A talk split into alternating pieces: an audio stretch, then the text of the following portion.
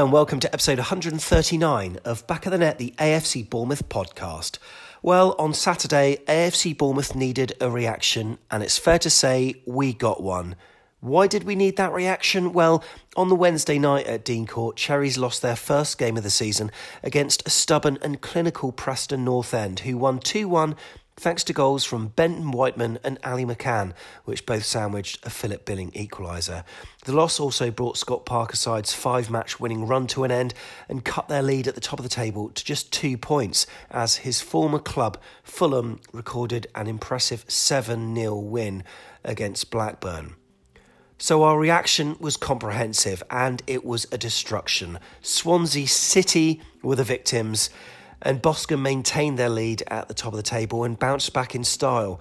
It was a dominant performance against the Swans, which saw Scott Parker's men looking tantalising on the break, putting to bed the woes from Wednesday night.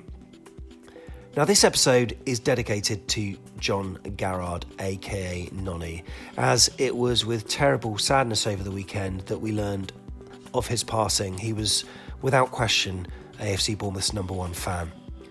A cherry through and through, John was famous for his infectious smile, his relentless support of AFCB through the divisions, and most of all, his Red Army, a chant which managed to get the players putting in that extra percentage, and a man without whom many famous Cherries results may have never happened, as he was often single handedly responsible for the increase in decibel level home and away, a noise which would always get the players over the line. Nonny is an important club of Nonny is an important part of what AFC Bournemouth is all about inclusivity, friendship, solidarity, and love. Nonny, we will truly miss you. So, on to the match itself Swansea City 4 0, and to discuss it is myself, Sam Davis, but with me, Neil Dawson and Mr. Tigz.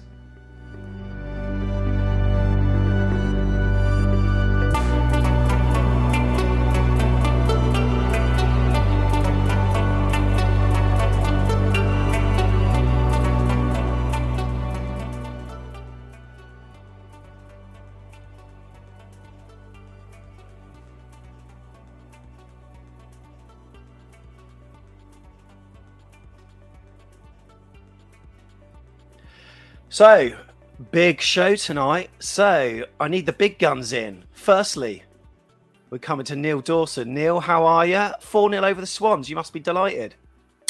Over the moon, yeah. I can't believe as well, team being called the Swans so bad on the wings. and also, we've got Mr. Tigz here as well. Tigzy, how are you doing, fella? You right? Yeah, we enjoyed swanning around that pitch, and it feels especially good going into the international beak.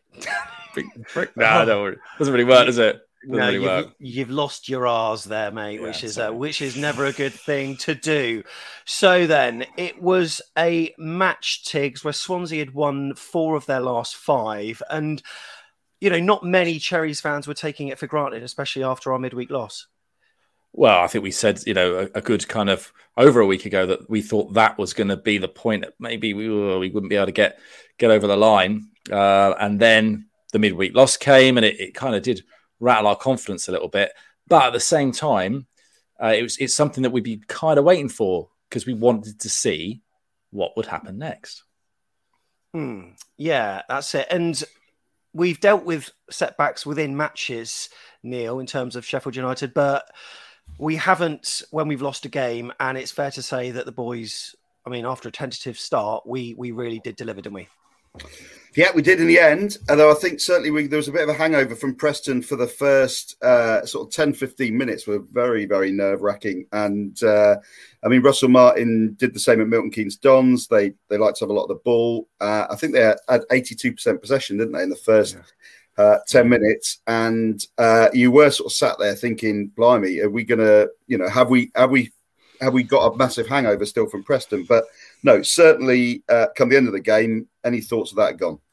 we were all a bit tentative against Preston with a non left back at left back Tigz. And there was still a little bit of that feeling, though, with Leif Davis, who so far has been untried in that position. I remember him when he came on against Birmingham City, start the game on the right hand flank. We won the game 2 0, but it was just such an obtuse uh, part of the pitch for him to be playing in. But it was good to have a left-footed player at left back, and that wasn't the only change, was it? Because we had Anthony who came back in for Lowe, and also we had uh, Kilkenny uh, for Pearson as well, didn't we? Yeah, and uh, you know, as you say, great to have a, left back at left back. Um, naturally, kind of slotting in there, and at least us not forget, you know, this was the guy who we thought we were signing to be our regular left back for the season. So mm. we knew, you know, you got to know he's got to be quality, isn't he? And you know, Zemura's done a great job of keeping him out the side, uh, but of course he got injured. So yeah, uh, Davis, Davis in, uh, and then Kilkenny. I love, I love that Kilkenny got his place back. Um, yeah. We've we've said before about kind of home away games, different types of matches, right for different types of players. And again, Anthony so deserved to, to go back into the team. Uh, nothing against um, the performance from Lowe, but I still maintain, uh, Neil and I talked about this before, that they're different sorts of players also the way that they lined up against us i thought was quite interesting because i felt that they almost came to to match us in kind of formation and shape. They were very wide mm-hmm. um, at the beginning of the game. And they tried to match or they tried to build up the aggression in the game uh, and we we came to meet it. And that's where for me the, the game started to change. What do you think? Well uh, well the game changed because scott parker made quite a crucial change as well i think in that he he dropped lerma deeper um, because they were having way too much of the ball.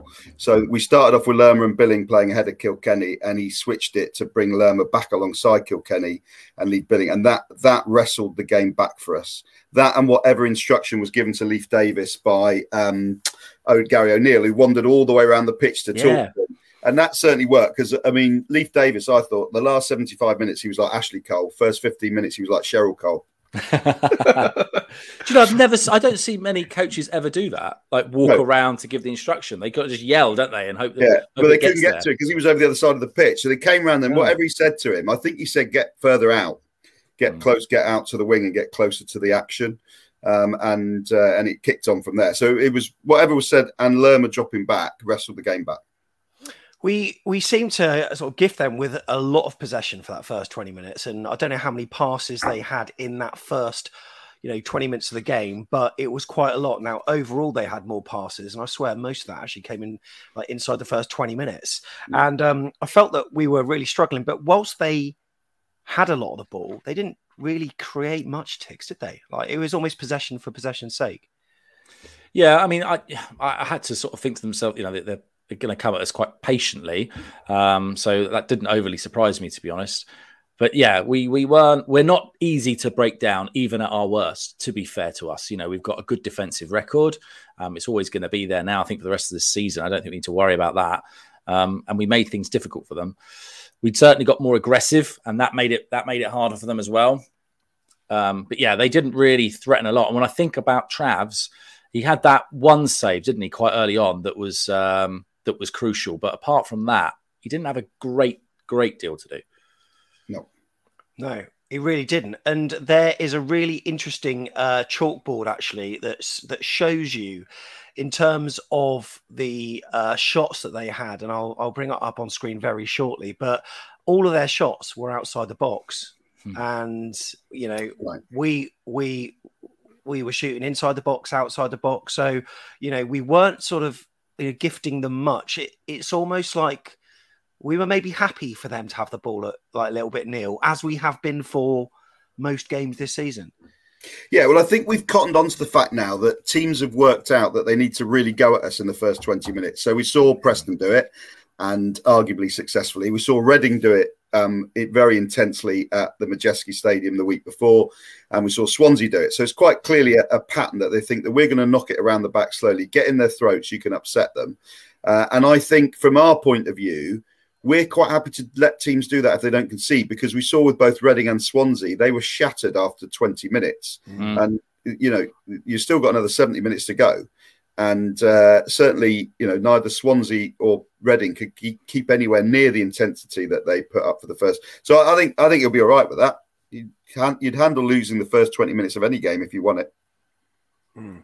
Yeah, absolutely. They they were quite they were quite competent with the ball under pressure, I thought, and they were moving it around really mm. quickly. And we were we were trying to sort of press them, but you know they were good enough at that part of the game. And I think after 15 minutes, the possession stats was 82 percent in Swansea's favour. But like you just mentioned, uh, uh early on, earlier on, um, we start to get some joy after 20 minutes, and uh, Kilkenny shot wide. Um, uh, you know, Billing won a, fli- a flick on, and it landed at Anthony's feet, and he tried to play it first time beyond the defender and into the space that Solanke was driving into, but an interception stopped it from reaching Dom. And there were these little moments and these little chances that were just giving us more and more, you know, confidence, you know, in the stands, but also on the pitch. And you know, Leif Davis, uh, Tigz, was actually pretty integral to our first goal when we opened him up, wasn't he? Yeah, no, he was. He was. Um, yeah, very good. I, I, think it started with um, with Anthony. Actually, mm. it was uh, it was a, it was a pass. Um, oh no, no, it wasn't. No, was it? No, it, I think that was the gate where the, the game had just got a bit niggly, hadn't it? And the ref hadn't actually kind of been able to main, you know, maintain any control of it.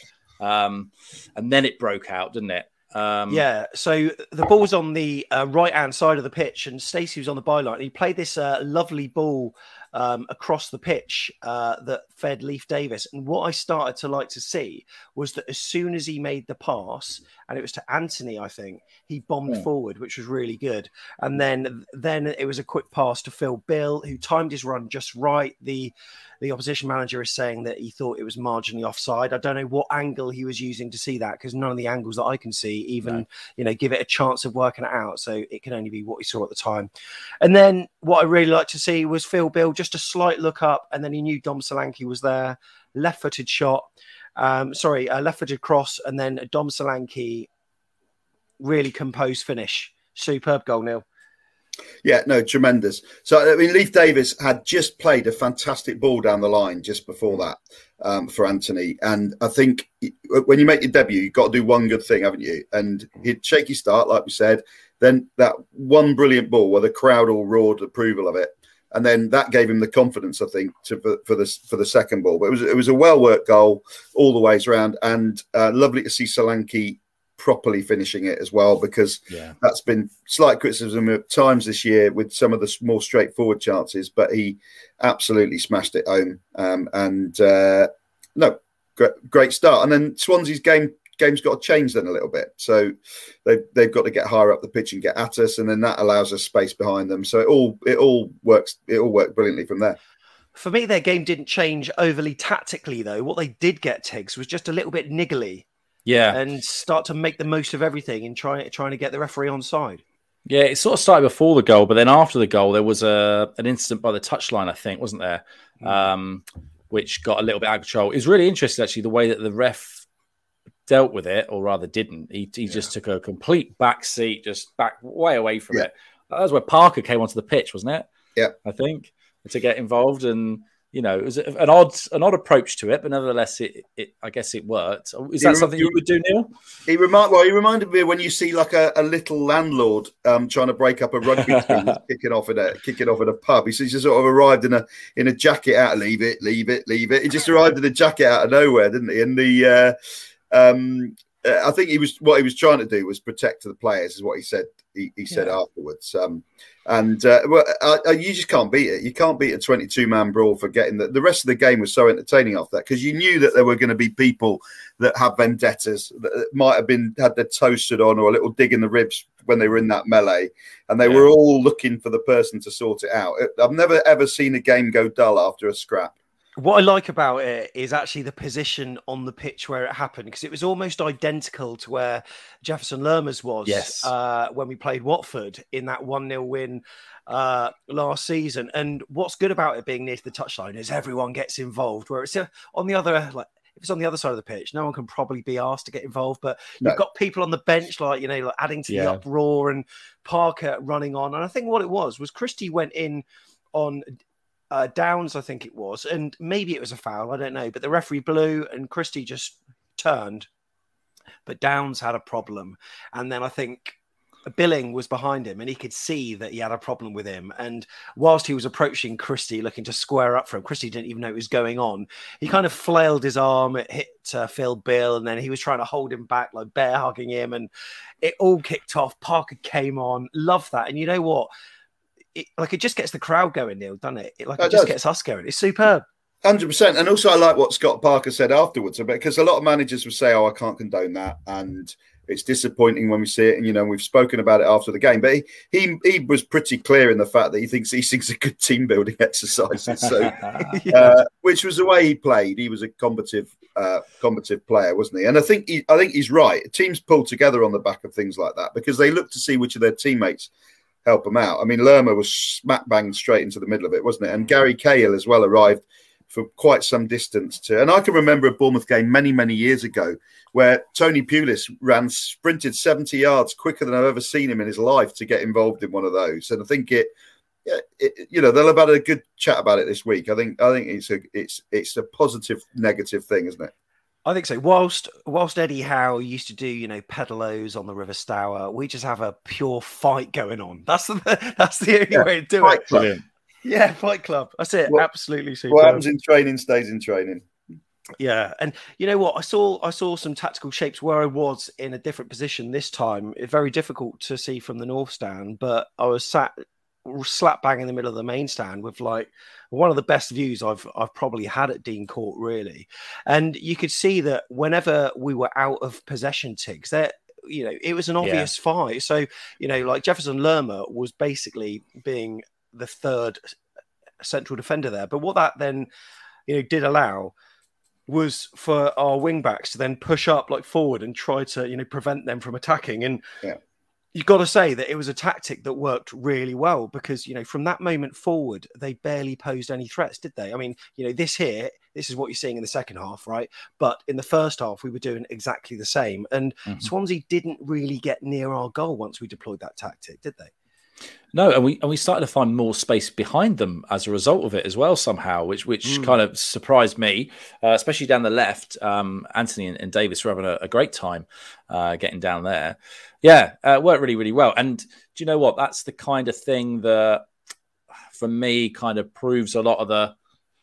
Well, it proves myself actually disproves myself because I was really worried about Parker as a manager coming in and you know Parker ball etc etc. But to see how he changes things in a game. You don't always see that, do you, uh, from mm-hmm. managers, even at this level? So, um, yeah, I think it's a you know, clever little move. And all right, we're a goal up, so maybe he's gonna he's gonna be thinking maybe hold it a little bit, but it worked, and we yeah. went on to score more goals and he's still a relatively inexperienced manager. So he's done two hmm. years, and they always say uh, there was a famous quote, wasn't there? I can't remember who said it. A manager who'd been sacked a lot said, "You, you know, you got to be sacked before you become a good manager." So he, uh, yeah, he will have reflected. You know, I, I, think Newcastle will see a different Eddie as well because he'll have thought yeah. of that relegation season and he'll have replayed in his head and thought, well, "I'm going to do this again." Um, and uh, I think Scott Parker similarly you know, probably took the feedback from Parker Ball being a little bit tentative and is uh, is learned like all good managers do. They learn, don't they? Yeah, should have probably made it too. Actually, where uh, I think Kilkenny had the ball very deep and set Jaidon free on the left hand side. It was a ball over the top, and I was willing him to shoot with his left foot, but he didn't. Yeah. He cut back onto his right, but yeah. he was outpaced by the defender. And there were a couple of times in the first half where I thought, I'm sure Jaidon's faster than that, but you know they were you know very it was very good defending at the time and it was a it was a chance where i just i just willed him to shoot first time but he didn't. He cut back and by which time um, the defender uh, managed to intercept and then moments later space was opening up in front of like philip billing and then he just sort of miscontrolled the ball and it was one of these perfect attacks that was uh, uh looking good. But it was fair to say that the old bournemouth were coming back the bournemouth that were absent on wednesday and it wasn't only the fans that were enjoying it it was it was the class of 70 and 71 Tigz that were all there celebrating as well. Superb to see some uh, happy faces there. Yeah, that's lovely. That is lovely. Could you could you hear them behind you, Sam, as you were watching the game?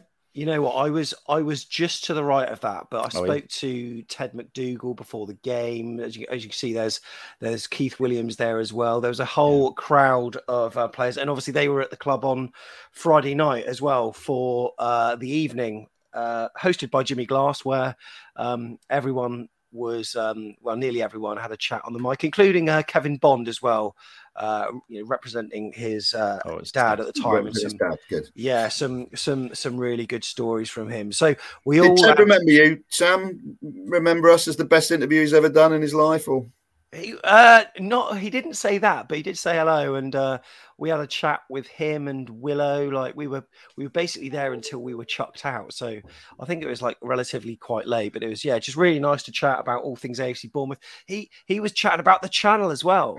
He was chatting oh. about watching back of the net. I think he may have even mentioned your name, Neil. Um, so it's you know it's quite nice to get name checked by a goal scoring hero. Of course, he he scored 49 in that season.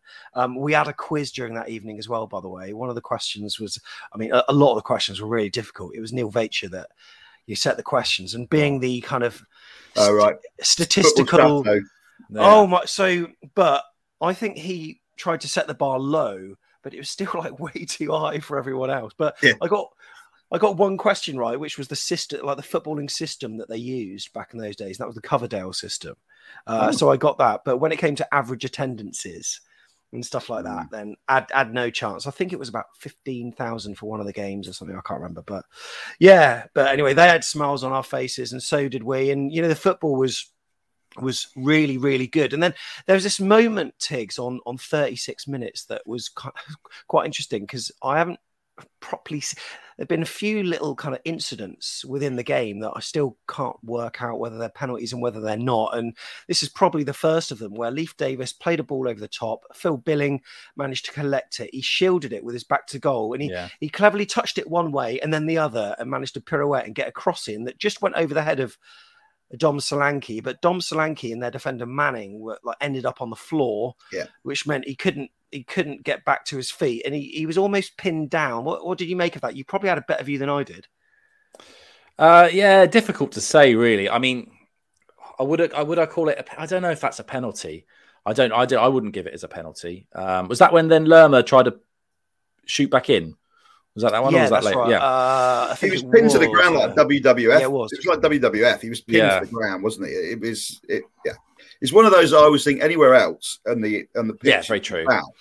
So therefore, it technically yeah. it's a penalty. But the big, the, the bigger penalty we've not mentioned was Leif Davis in the in the very early on. Good point. Good point. Yeah. yeah. I mean, I if that had been a Bournemouth player, I'd have been fuming because mm. because quite clearly from where I was sat, he he he he clipped him.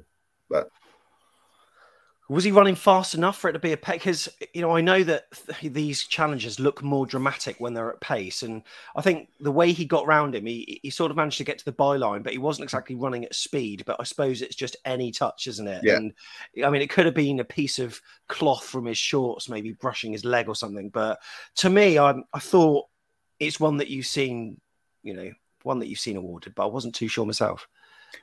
There were three, yeah. Well, I think there could have been three or four penalties in the game, and there were none. So if anything for the ref, he was consistent. And and what about the one where um there was a there was a ball through that looked like it was going to Jaidon Anthony, but um I think their defender Bennett managed to get the ball back to his keeper, but he almost mm. rugby tackled him. Tigz, do you remember? That? I mean, not that Anthony was going to get it anyway, but he he did he he did completely take him out, and it's you know I just thought like at times the referee um, it you know was very frugal with his cards and uh, you know that was probably one of the moments. Well yeah i agree. He was frugal with his cards considering all the incidents in the game but i think neil was right. I think he was consistent. I also felt he was consistently not quite up with play as well but that, mm. that was just my view maybe. Um, yeah. so you know it's, it's difficult to give those decisions if you're not if you haven't got a good sight of them and it didn't feel like he did to be honest I think 90% of the time when you have a scrap in a game, mm. a referee's allowed it to get to that situation in my in my memory of watching lots of football. It doesn't arrive out of nowhere. It arrives because a number of kicks and shoves and things have gone un, unnoticed or unpunished, and then people get more and more riled. It's very rare you see a well-controlled game that suddenly erupts into a scrap, unless there's a career-ending tackle, which there wasn't. Hmm. I think Sam Summers, if you follow him on Twitter, he slowed one of the moments down uh, where a lot of people were crying out that uh, you know a lot of the opposition were crying out about uh, Leif Davis having fouled him, and it, it seems like he has maybe disproved the myth. So if you go to Sam Summers' tweet, apparently right. one of his replays, uh, maybe debunk the myths, to use that phrase twice in a week. Okay. Uh, but anyway, as second halves go, Neil started quite well. Yes, it did, didn't it? It was, uh, and what a goal! I there's nothing better than a a, a huge barnstorming run across and a, and a dynamic finish, whether it be a Yann Kermorgant header or uh, you know whatever it is. But I mean, oh, Leif, wow. Leif Davis, that was the cross of justice. That was. I mean, yeah. he he really pinged that out of nowhere because I was sitting there thinking he's running out of, he's running out of space, and he just he just whacked it across and. I mean, that was a absolutely majestic finish by Solanke. He hung in the air and volleyed it. So, you know, I've, I've, been critical of his finishing in years gone by. So I've got to be the first to say that's one of the greatest finishes of a cross I've seen at Bournemouth. Wow, that's mm. yeah, that is some accolade. And what I really like about that was that Swansea had the ball and they and they played it forward, and Leif Davis read the pass and he managed to cut it out, and then the ball fell to Anthony. He just lobbed yeah. it over the top, knowing that you know, judging by how he played the second half of the first half, he's probably going to be bombing on. And Leif Davis, like whether he can see, I'm not too sure, but he barely even looks, and he just puts it into that place, which you know, you've got to say, surely that is proof that Dom is turning into that instinctive right place, right time striker that his yeah. teammates just know that he's going to be there, and he was, and the finish was superb. Yeah, and there are lots of examples of that actually throughout the game. Where uh, a little bit later on, when we start getting a little bit um, greedy? No, that's not fair. But you know, there were a number yes. of opportunities, like for Christie, yeah. for example, where actually if he'd squared it, Dom Dom was in space, um, yeah. and that carried on through the game actually from from around about that point. So yeah, I agree. He's definitely getting more instinctive, and he's just turning up in the right places at the right time, which is what you need him to do. I tell you what, that's one of those. Um, that's one of those spot the ball images that no one would ever win. what's, it, what's, it, doing there? Yeah. Sorry, Neil apart apart from uh, some granny in Cumbernauld who just randomly places crosses. The um, I think Scott Parker sort of got some sort of agreement with him as well. If you haven't scored that trick by 75 minutes, you're coming off because Dom Solanke mm. never goes off, apart from the two games this year where he scored twice, mm, and funny. then he gets and then he gets taken off. So I think it's almost like he said, "Look, you want a hat trick, mate? You got to get one in 75 minutes, or you're coming off." So because he did, he didn't look very happy to come off. Although by the time he got to the bench, he did all the hugs. But I bet he was thinking, "Christ, am I ever going to get a hat trick?" Mm. Mm. Oh, I, and I mean, once again, we've we've waxed lyrical about him so many times this season already. But Tigz, just his, it's not just his goals, is it? It's it, you know just his general hold up play. There were so many times the ball was just um, launched forward. I would you know launch not like Gillingham, but you know obviously like tactically played like down a channel and he'd run onto it. He would shield it. He would retain possession, or even if it's played to his feet, his feet are really good. He's getting stronger. He's really turning into the all round player for us, isn't he? Yeah, I think the club put a tweet out today actually about him um, and how many how much involvement he's had in goals in the last kind of year, so mm-hmm. since the beginning of last season. Um, it's quite a large number of assists as well as yeah. as well as goals. So yeah, he does everything, doesn't he, for us? Which is yeah. why he's so important. Which is why you know, seventy five minutes he, he was yanked off. I wonder if he gets a goal bonus if he gets a hat trick now. But that might be it. That might be written into his twenty million pound deal when he, he arrived. Yeah, it, yeah it's uh, so quick. Get him off quick on the radio. Get him off. Yeah, yeah. So I was just smirking at Dom getting yanked off. Um, I'm not sure that they can keep he only, up. He only used to he only used to get an orange at Liverpool. yeah, yeah.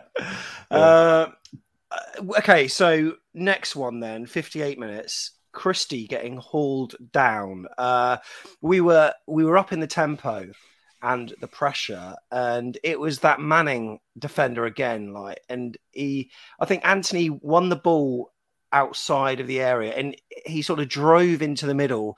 He cut back and he fired at goal, and it it, it then deflected in the path of Christie, who he it was like he was pinned down again or brought down as he swung his foot at it. I, have seen replays, but I'm still still not really sure about it. Have you seen it, Neil? Oh God, I was hoping you were going to ask me. I was hoping you were going to ask Tigz. I don't remember that at all. Tigz, I might have gone Tigz, for a week. Tigz, have you seen Tigz, it? you remember that one? I vaguely do. Yeah, I do. I do remember it. I Am I the only one that watches games around here? we were there. Well, I watched it, but I just didn't see that bit. Um, yeah, I mean, I think it just goes part and parcel with the, the, the, type of game that this was. To be honest with you, um, no one was getting anything, and you know the Swans fans were just as disappointed with the referee's decisions as we were. To be fair, um, you know, and they were saying so afterwards. So Um, yeah, but on the other hand, oh, Christie is such a nuisance, isn't he, to other teams? Yeah. I mean, he is really. You know, when is he going to bloody score though? I know.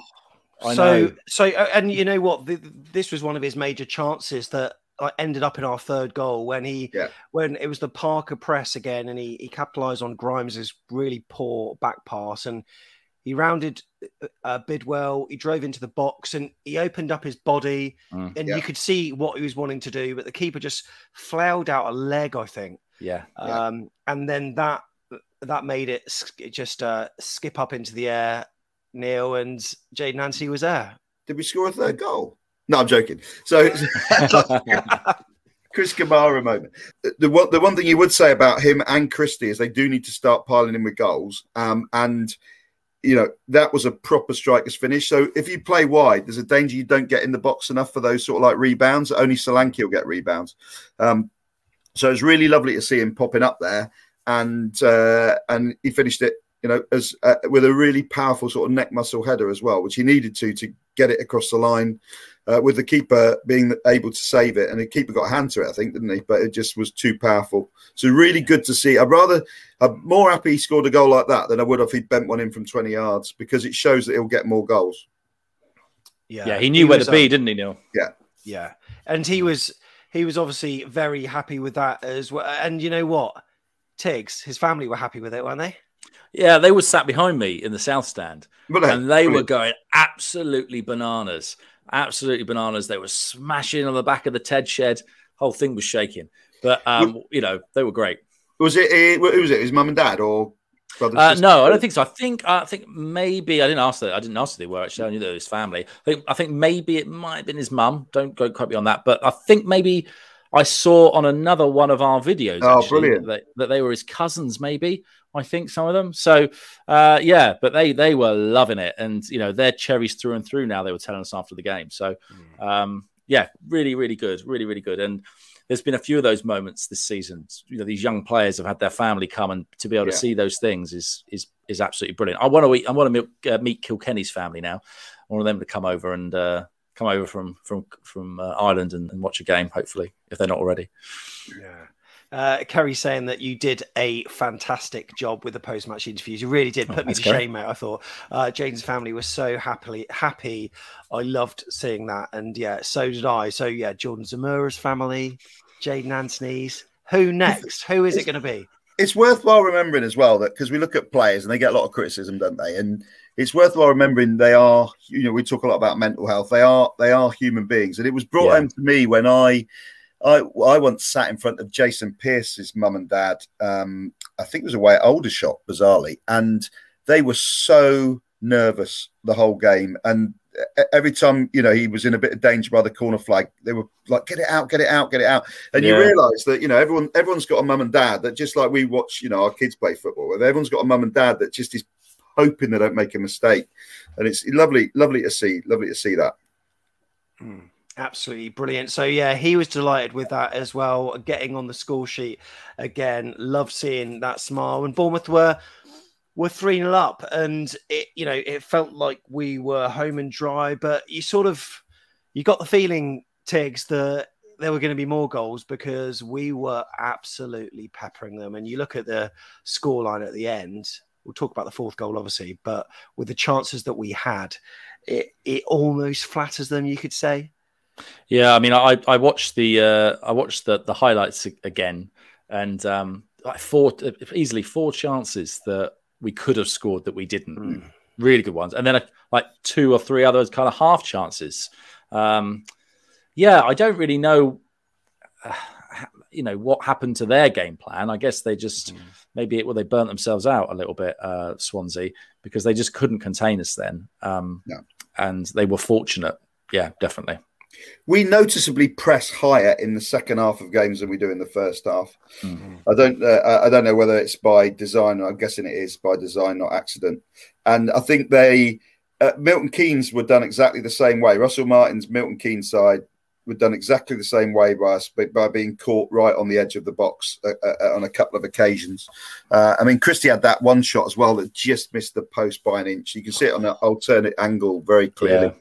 Uh, and I thought that was his moment. But uh, no, I think Sam they just they ran out of steam, and also that game plan isn't great when you're three 0 down. When you're three 0 down and everyone's a bit not looking for the ball, you really want to just get it forward.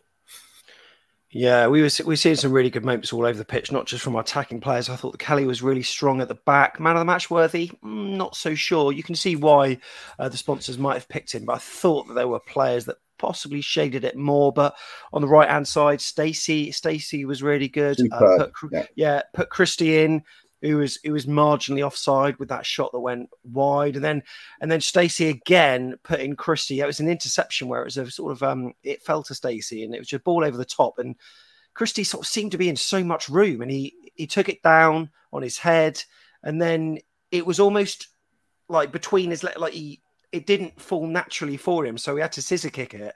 Yeah, it was just yeah, just wide of the post, and you know Solanke was to his left though, like wanting that yeah. hat trick now, wasn't he? Head in his hands, wasn't it? Yeah, that was. I mean, that was the one I was just talking about. Just, yeah, just, just now, and there was a billing one as well where he shot right foot where he really had to cross for Solanke. He really had to cross it, and he shot right across goal, and Solanke Solanke was was stood there. Um, so no, it was a it was a total bombardment of uh, of them towards the end. Great to watch. Yeah, it was, and like you say, you know, Stacey was getting more and more forward, which was uh, which was really good. Uh, and then you know, Anthony, I, I, can say, you know, on Christie's part, yes, you could have put in Solanke, but it's not like he was short of confidence after scoring that second goal. So why not go yourself? And at some point, he will score a goal for AFC yeah. Bournemouth, praying it's in the next match. Um, there was a really good move. We've started with a throw in on the left hand side, and a lot of people recently on some forums on Twitter have been criticizing how you know bad we are from throw-ins and set pieces and stuff. But I thought really good quick throw to Solanke, who just made this lovely little touch, which put in Anthony in a a, a curled effort. Then uh, went just ahead of Lowe. It wasn't a shot, but he played this exquisite ball. I was right behind it, and oh, yeah. so so so close to putting in Lowe. He had a yeah. He had a shot from distance himself. Lowe did as well, palmed away. Um, and, you know, like you said, Neil Billing flashed it wide after being set free by Lowe. Then there was that moment where Billing and Solanke combined.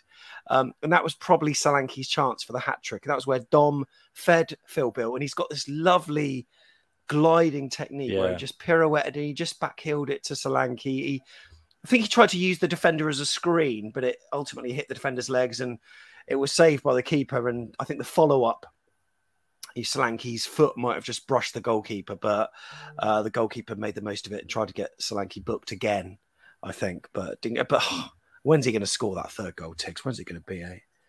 Yeah, I don't know. I pull him away. Pull him away. That'd be great, wouldn't it?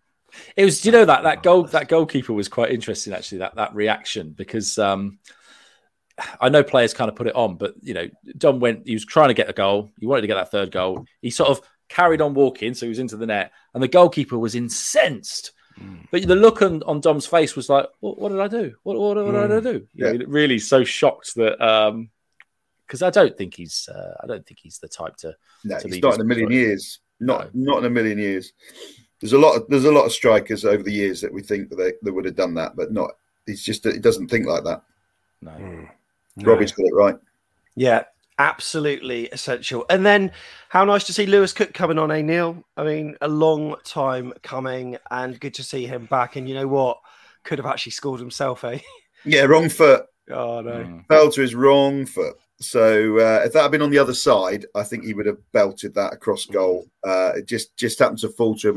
Was he carrying a bit of extra timber? We thought he looked a bit different. We wondered if he'd uh, been at the biscuit tin a bit and his in his in his time off. He just he looked he looked fuller, didn't he, to me? Mm. But he, but I mean, if he gets, I mean, what a what a luxury of riches we've we've got in that side now, because he's a very very similar player to Kilkenny, so they yeah. will they will rival each other off. I know he came on in a further forward position because I think he didn't want to disrupt the defensive midfield, but you know, it's uh, what a great because I I think there's not uh, prime Lewis Cook and prime Gavin Kilkenny. There's not an awful lot to choose between them. Mm. Yeah, no, I completely agree with you, Neil. And uh, yeah, be really interesting what we do going forward. We got to give Cook minutes still. Yeah, uh, we have to. We got to get him back to fitness. Otherwise, what you know. But then you've got Pearson as well, which is a different. I know he's a different type of player, but it's making it really difficult in that middle. A little stat actually: that um, I was trying to find it because I remember Jacob Tanswell posted it in the week. Mm. And the game against um, Preston, we made 24 tackles in the whole game. Mm. The game against Swansea, in just the first half, 21 tackles we attempted. There so there's a very different type of performance. And I think it was after those sort of 15 minutes, you know, that we changed it.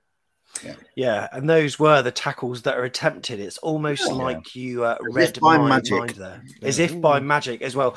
I mean, and you know, just check out the passing stats as well. I mean, you know, they passed so much more, you know, than us, and I don't know how many of them were in the first part of the game, but it just absolutely shows you that you know having possession like we used to under certain other managers like doesn't necessarily and having passes it doesn't necessarily mean uh, you'll win the game. And you know they were chasing the game you know come the end of it they really mm-hmm. were. And i thought we you know we absolutely you know dominated. They were they seemed completely spent Another stat is that AFC Bournemouth won 85.7% of the aerial duels as well, yeah. which yeah. which you know goes to show. Um, I you know I don't know how many of them were just long balls, humped balls forward or what, but we seem to be coping there as well, Tigz, which is good.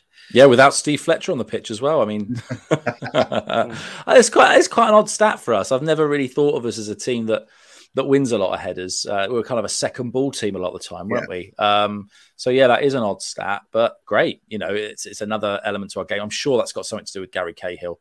I'm sure it must have. We're, we're slowly changing as a team, aren't we? Though, because we we were always a team that conceded, and now you know we rarely look like conceding. We're a lot tougher, uh, physically tougher. And look at our midfield options in terms of physical strength.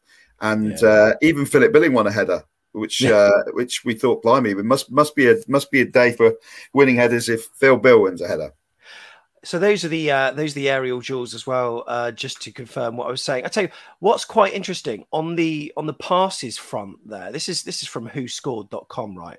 And it's it's very interesting to see in the target zone bit at at the bottom right.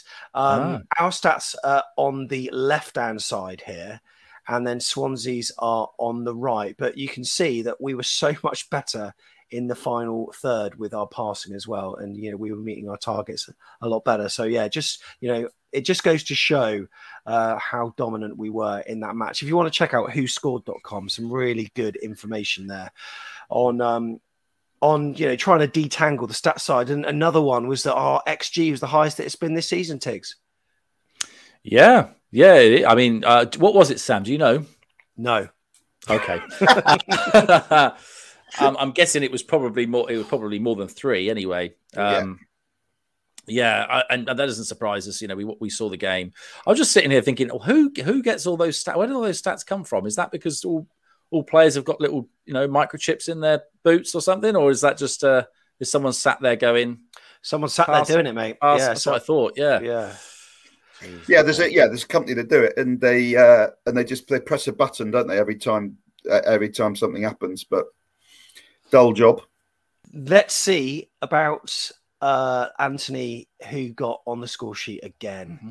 Oh my god! And you know Morgan Rogers, I've got to say, right, superb, superb. Like when he came on, I thought he did really well because there was this kind of moment of possession that we had, uh, where you know we gifted it back to him. Swansea had the ball, and then he just nicked it off him twice. And one of the uh, last interceptions he did put Jamal Lowe um, on the ball, which then squared it to Anthony. Really unselfish. I mean, he was the angle probably wasn't there for a shot, um, but then it fell to Anthony, left foot, second goal of the game. Superb, Neil.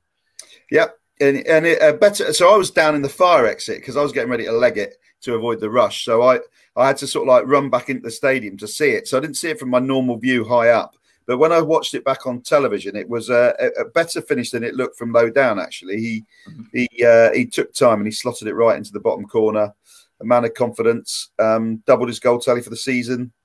Great for his family. They got to speak to Tigz as well, so their day only got better. yeah. Of course it did. I mean, it's that's one thing that I, I did think seemed to be lacking from his game. And look, that we won't have games you know like that all the time and i'm sure that uh, scott will be uh, running the rule over his uh, you know performance like he does with everyone and telling him where he can you know see some improvements but you know, to get a couple of goals, I thought was absolutely superb. And he was he was shooting at the right time, and he was he was having efforts from from distance. There was one that he had where the keeper palmed away that I said earlier, and I'm I'm I'm glad he was you know taking on those shots. Yeah. It's um yeah, really really good to see. And there's nothing better Tigz than going into an international break with a win, is there? Because had we got any other result, that that would not mm. have been good, and it would have probably just left us stewing for a couple of weeks, really. Yeah, it's a really great feeling. Um, and going back to what you know, Parker as well. I noticed in the sort of last 10 minutes of the game or 10 15 minutes of games he swaps a lot of the players around he, tr- he, uses that time if we're winning to try out different things try anthony on the right you know uh, uh try a different player up front instead of Solanke uh, it's really interesting trying different systems because if we ever did have an injury there touchwood we don't um, we need we'll need something completely different probably uh, mm-hmm. but yeah going into the international break uh, fantastic we you know well deserved as well because our season, you know, we've had one little blip, one little loss, um, but we too deserve, I think, to to end up on a high and rather on a low. Yeah, and I'm really excited because we've got a thick and fast when we come back now, going up to Christmas. What was really important, I think, from a psychological point of view, is that Fulham have won seven out of seven, mm. and they've only gained three points on us. And that's hmm. that's that's quite wow. soul destroying because if you go on a, a, a run where you win seven games in a row, you normally will eclipse anyone that's around you. But we've won six of the seven, haven't we? So, uh, so you know they've, they've done. That's probably. I mean, will they sustain that? It'd be hard to. So they've had their purple patch and gained three points on us. Um, and with West Brom uh, drawing as well, thank you, Neil Warnock. Sadly, lost to the game. Um, that's uh, you know that that turned into a really good weekend after the Tuesday when they both won and we lost. Yeah. Do you get the do you get the feeling that we are a different level this season? It seems like us and Fulham. I mean, that's what the table does suggest. But you're looking at other teams, West Brom. I thought I thought we coped with them. Unlucky, perhaps not to get a result in that, but two all I think on the opening day was fair. But you got Stoke City, we won at their place. Queens Park Rangers, there you know there are other sides there that you know Swansea City were in the you know yeah top half of the table. They're a decent run of results and we absolutely smashed them. Neil, do you get the feeling that we are just different cl- class this season? Both teams are a different class. What will what it will break down on is injuries. That's what that's where championship seasons always break down because they're long, hard seasons, and uh, the only thing that will stop Fulham and Bournemouth is arguably an injury to the centre forwards. Yeah, um, and uh, because Fulham have precious little other people that score, and in reality, um, we're not a million miles away from them. We've got Philip Billing, I guess. The wide players, one of them started to score, but we're so heavily reliant on our centre forwards, not just for goals, but the way they play, that I think both sides' priority in January has got to sign another centre forward. Mm. Otherwise, just...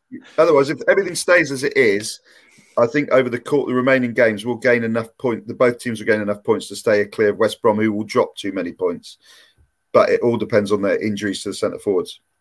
I think you're spot on there. I think as well, a lot of people thought that Jamal Lowe might be a player to play centre forward. I, I, don't think, you know, we've spoken about before, he can't do what Dom does. Um, you, you don't really want him to be doing that. It changes his game. It's not not the sort of player he is. I mean, he might he might attempt it, but I don't think. But who? How do you get another Dom Solanke? That's the thing. Or do you, would you go for something like a little bit more of a an old fashioned kind of someone who's just going to hold up the ball kind of striker? Do you think? Well, I think you've got to go. Uh, so I don't know what they're looking at, what they're looking at in Europe, but um, I think they've got to look at uh, you know someone that's doing a similar thing at a Premier League reserve level. Yeah. Chelsea and Arsenal. That's normally a better insurance policy. Mm. Uh, so you know a, a future a future star who's 18 or 19 that's in Arsenal's team that maybe have had a couple of Carling Cup games. It's that that's probably your best insurance policy because you're right. Anyone else will say, well, if, if I'm coming in for 10 million, I want to play. Yeah. Uh, so, uh, yeah, but I think we need a bustling, tall, mobile striker backup, as do Fulham. Mm. Yeah, agreed, agreed. Well, it's just it's just been us three tonight. Jeff, uh, Jeff, and Tom were not available, and I and I did try to secure the loan signing of uh, of Kurt Tovey to come on tonight's show. But get this, lads, and he'll kill me for saying this. He's watching JLS at the Bic. He, he chose not to do this for Jack the Lad Swing. What on earth, Kirk Tovey? No, I hope you had a good time. I'm sure you um, enjoyed singing all those songs, whatever they are. Uh, Tigz, do you know any JLS songs? I'm just trying to. No, I don't. Uh, uh, is there? Um, no. Beat again. Beat again. Beat again. Yeah. Um, we should have started off uh, some punch this uh, show with some JLS punch. Yeah, I think, but uh... I think I think you've got the wrong audience for for uh, anyone in the comments JLS. know any JLS songs. No. NWA I can do. I can't do JLS. yeah.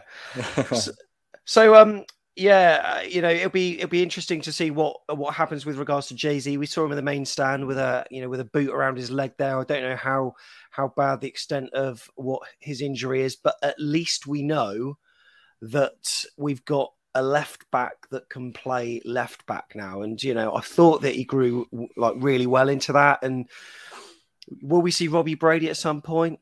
not too sure well you know all will be revealed but it was just it was just a kind of complete performance and it was something that really did help to put to bed the demons of of wednesday night and now you know we've got that you know two week break hopefully we can get players sort of playing it because it, it felt as though for the last couple of games neil don't know about you but players have been almost hobbling off the pitch and have just looked absolutely spent so this two week break for me i mean i think it has just come at the perfect time yeah, well, Reading was like the Somme, wasn't it? At the end, it was yeah. uh, it was an absolute, uh, uh, you know, cat- sort of cataclysmic end to that game. Every- everyone was limping, uh, so uh, it made sort of Squid Games um, look like the Generation Game, didn't it? At the, uh, the end of it. So, and I think that one, I think there was a few people took those knocks into Preston and probably were told give it one more go against Swansea, and then that's it. I would imagine you have the international breaks where you do a lot of work. You have an international breaks where you do precious little. I think this will be a precious little one. It will be go and spend some time with your families,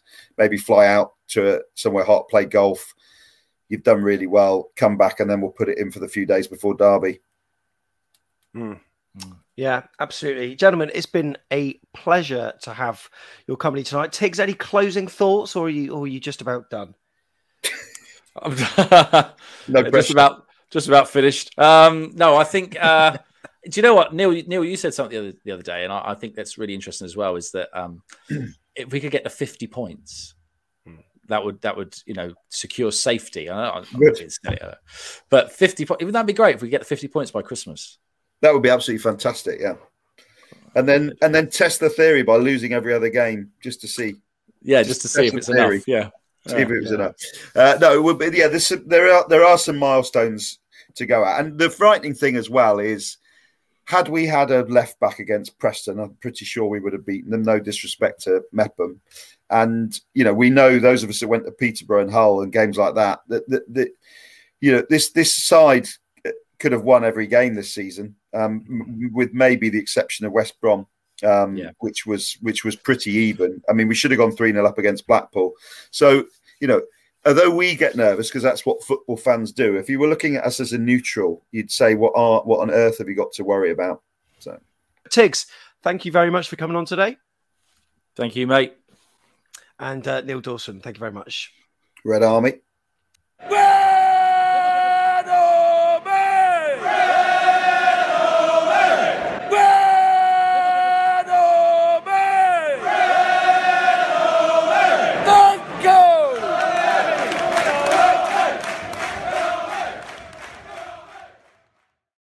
Great to hear from the guys after such a superb win. Right then, international break coming up.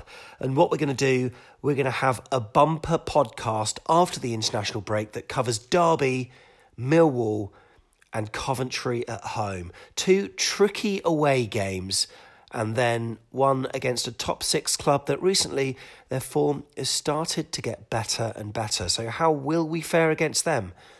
Stay tuned and find out. You've been listening to Back of the Net, the AFC Bournemouth podcast. Rogers is challenging, and eventually it's back to Jamal Lowe. There's space for Jaidon Anthony. Tries to roll it in. He does